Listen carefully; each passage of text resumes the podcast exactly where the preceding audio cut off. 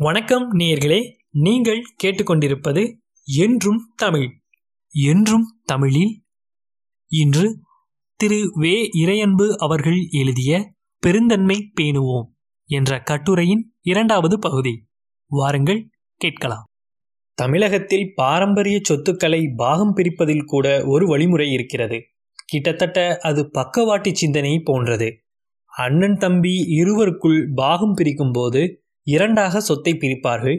பிறகு தம்பியிடம்தான் முதலில் எந்த பங்கு உனக்கு வேண்டும் என்று கேட்பார்கள்.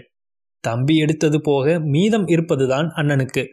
அண்ணன் மூத்தவனாக இருந்தாலும் அதிக நாட்கள் தம்பியை விட சொத்தை அனுபவித்ததால் இந்த ஏற்பாடு. அண்ணன் பெருந்தன்மையுடன் நடந்து கொள்ள வேண்டும் என எதிர்பார்ப்பது நம் மரபு. பெரியவர்களிடம் பெருந்தன்மையுடன் நடந்து கொள்ளும் பிள்ளைகள் உண்டு. என் ஆயிலும் என் பெற்றோருக்கு போய் சேரட்டும் என வேண்டும் மகன்களும் உண்டு. அப்பா அம்மாவிற்கு தன் வழி தெரிந்தால் வருத்தப்படுவார்கள் என வியாதியை வெளியில் சொல்லாத குழந்தைகளும் உண்டு. நண்பர்களுக்குள் பெருந்தன்மையுடன் நடப்பவர்கள் உண்டு. எப்போது சிற்றுண்டிச்சாலை போனாலும் நான் தான் கொடுப்பேன் என இருபது ஆண்டுகளா சண்டை போடும் நண்பர்கள் இருக்கிறார்கள். தங்கள் வருமானத்தில் சொந்தக்காரர்களுக்கு கொஞ்சம் ஒதுக்கி கொடுத்து அவர்கள் உயர்வதற்கு வழிவகுக்கும் பரந்த மனம் படைத்தவர்களும் உண்டு. என் அத்தை மகன் ஒருவரிடம் வீட்டிற்கு வந்தவர் மாடு நன்றாக இருக்கிறதே என்றார். உங்களுக்கு தேவையானால் பிடித்து கொண்டு போங்கள் என்று பைசா வாங்காமல் அதை கொடுத்தார் அவர். நல்ல நிலையில் இருந்தால் சொந்தத்தில் இருக்கும் ஏழை குழந்தைகளை படிக்க வைப்பது துணிமணி வாங்கித் தருவது போன்ற செயல்களை செய்பவர்கள் இருக்கிறார்கள். மிகவும் பெருந்தன்மையுடன் நடந்து தன்னுடைய பணியாளர்களை அணுகும் மேலதிகாரிகள் இருக்கிறார்கள். அவர்கள் செய்கிற சிறு தவறுகளை மன்னிப்பது அவர்கள் குழந்தைகளுக்கு வேலை வாங்கி தருவது அவர்கள் பள்ளியில் சேர உதவுவது அவர்கள் திருமணத்திற்கு உதவி செய்வது போன்ற பல வகைகளில் அவர்கள் முன்னேற்றத்திற்கு விலக்கேற்றி வைப்பார்கள். அவர்களிடம் குற்றம் பாராட்டப்படாமல் நல்ல குணங்களை மட்டும் அவ்வப்போது நினைவுபடுத்தி அவர்களை நல்வழிப்படுத்துவார்கள். அதுபோன்ற மேலதிகாரியிடம் பெருந்தன்மையுடன் நடக்கும் பணியாளர்களும் உண்டு. மிக மோசமான அதிகாரி என்றாலும் அவர் ஓய்வு பெற்ற பிறகு அவர் வீட்டு திருமணத்திற்கு ஓடி ஓடி பணி செய்த உபகாரிகளை நான் கண்டிருக்கிறேன். முன்பின் தெரியாதவர்களுக்கும் தன்னால் முடிந்த நல்லதை செய்பவர்களே நம் மக்கள். நிற்கிற வண்டியை தள்ளி அது புறப்பட உதவி புரிகிற உள்ளமும் நம்மிடையே உண்டு. உதவி என்று கருதாமல் செய்வதுதான் நம் பண்பாடு. ஏழை தாய்மார்கள் கைப்பிள்ளை வைத்திருந்தால் தாயில்லாத குழந்தைகளுக்கு பாலூட்டி தருவதுண்டு. இப்படிப்பட்ட பல குழந்தைகள் எண்ணற்றோரிடம் பால் குடித்து வளர்ந்ததுண்டு. விலங்குகளிடம் கூட பெருந்தன்மையுண்டு. நாய்க்குட்டிகள் பன்றியிடம் பலன் தருவதை பார்க்கலாம்.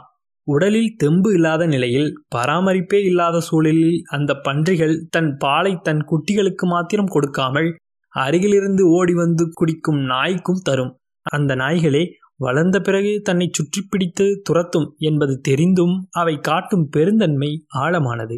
பன்றிகளிடம் மனிதர்கள் கற்றுக்கொள்ள வேண்டியவை இருக்கின்றன. பன்றிகள் இருத்தலிடம் நன்றிகளுடன் நடந்து கொள்கின்றன. பெருந்தன்மை வேறு சுரண்ட ஒப்புக்கொள்வது வேறு.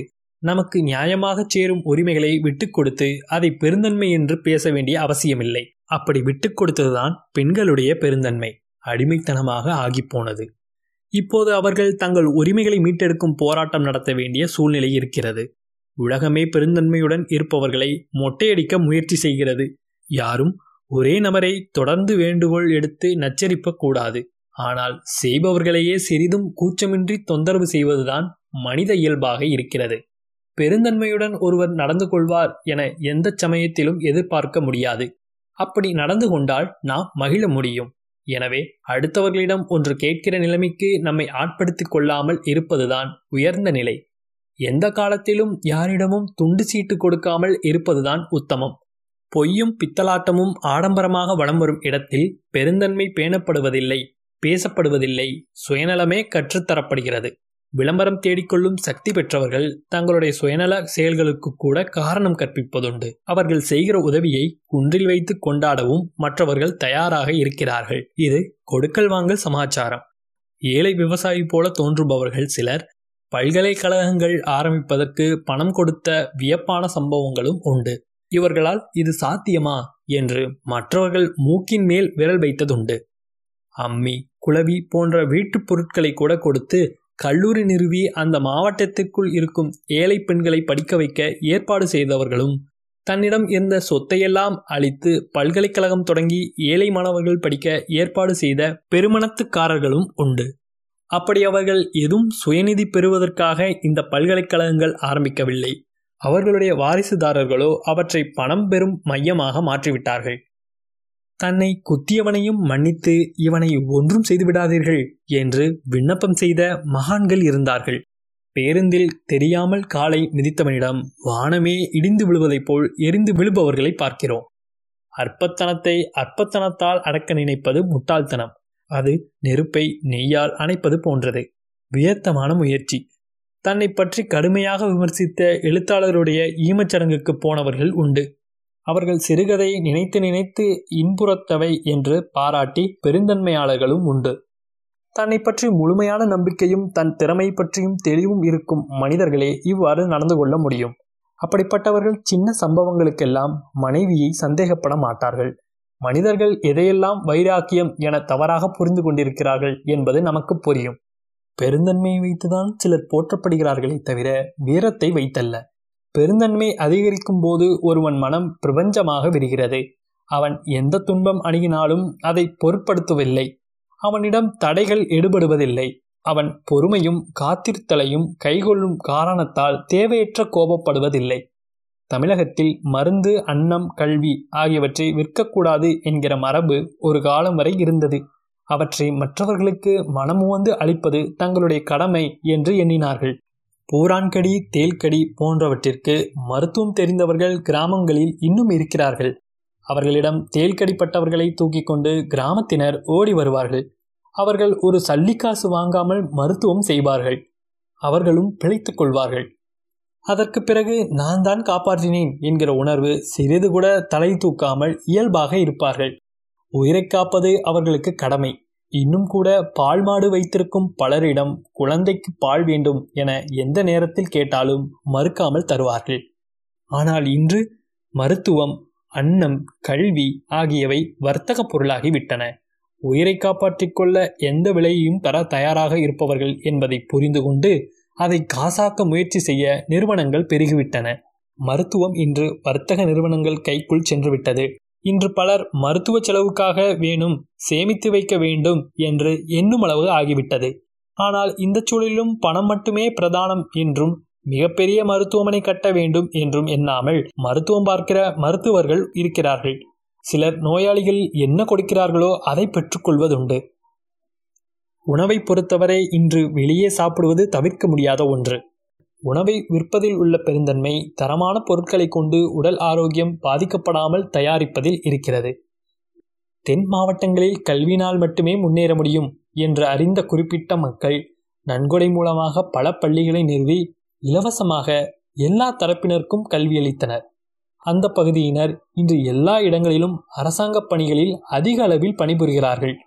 இன்று கூட கல்லூரி தொடங்கப் போகிறேன் என்று யாராவது நன்கொடை கேட்டால் தயங்காமல் அச்சமூகத்தினர் பணம் தருவார்கள். கல்வியே மனித வாழ்வின் ஆதாரம் என்று அவர்கள் எண்ணுவதுண்டு. நான்கு பேருக்கு கல்வி அளிப்பதுதான் புண்ணிய காரியம் என எண்ணுவார்கள். சின்ன குழந்தையிடம் பெருந்தன்மையுடன் நடக்கும்போது அவையும் பெருந்தன்மையே உயர்ந்தது என்பதை புரிந்து கொண்டு செயல்படத் தொடங்குகின்றன. ஆசிரியர் என்றால் அவர் மன்னிப்பார் அப்பா என்றால் நம் தவறை மறப்பார் போன்றவை ஆழமாக மனதில் பதிந்தால் நாமும் வயதாகும்போது எப்படி நடந்து கொள்ள வேண்டும் என உணர்வு ஏற்படும். நான் மிகுந்த பெருந்தன்மையாளர்களை சந்தித்திருக்கிறேன். அவர்களிடம் பலவற்றை கற்றுக்கொள்ளவும் செய்தேன். இப்போது யாராவது நான் செய்தவற்றை நினைவுபடுத்த வந்தால் நான் வெறும் கருவியே என்று உள்ளத்திலிருந்து அவர்களுக்கு விடையளிக்கிறேன். மரம் கனி அளிப்பதைப் போல் நாம் இயற்கையாக தன்னிச்சையாக செய்வது நம் கடமை என்கிற உணர்வு ஏற்பட்டது. இப்போது நன்றியையும் எதிர்பார்ப்பதில்லை. வதந்திகளைக் கண்டு கலங்குவதும் இல்லை. இதில் பெருமைப்பட எதுவும் இல்லை. மிகவும் சாமானியர்களாக இருப்பவர்கள் தாங்கள் பெருந்தன்மையுடன் இருப்பது கூட தெரியாமல் அவ்வாறு நடந்து கொள்கிறார்கள். வயதானவர்களும் பதவியில் இருப்பவர்களும் ஆசிரியர்களும் பெருந்தன்மையுடன் வாழும் நாட்டில் அன்பும் பண்பும் மகிழ்ச்சியும் பெருகி அமைதி தவழும் நிம்மதி நிறையும். நேர்கள் இதுவரை கேட்டது. திரு. வே. இறையன்பு அவர்கள் எழுதிய புரிந்ததும் புரியாததும் என்ற புத்தகத்தின் பெருந்தன்மை பேணுவோ என்ற கட்டுரையின் இரண்டாவது பகுதி. என்றும் இணைந்திருங்கள் என்றும் தமிழில். நன்றி.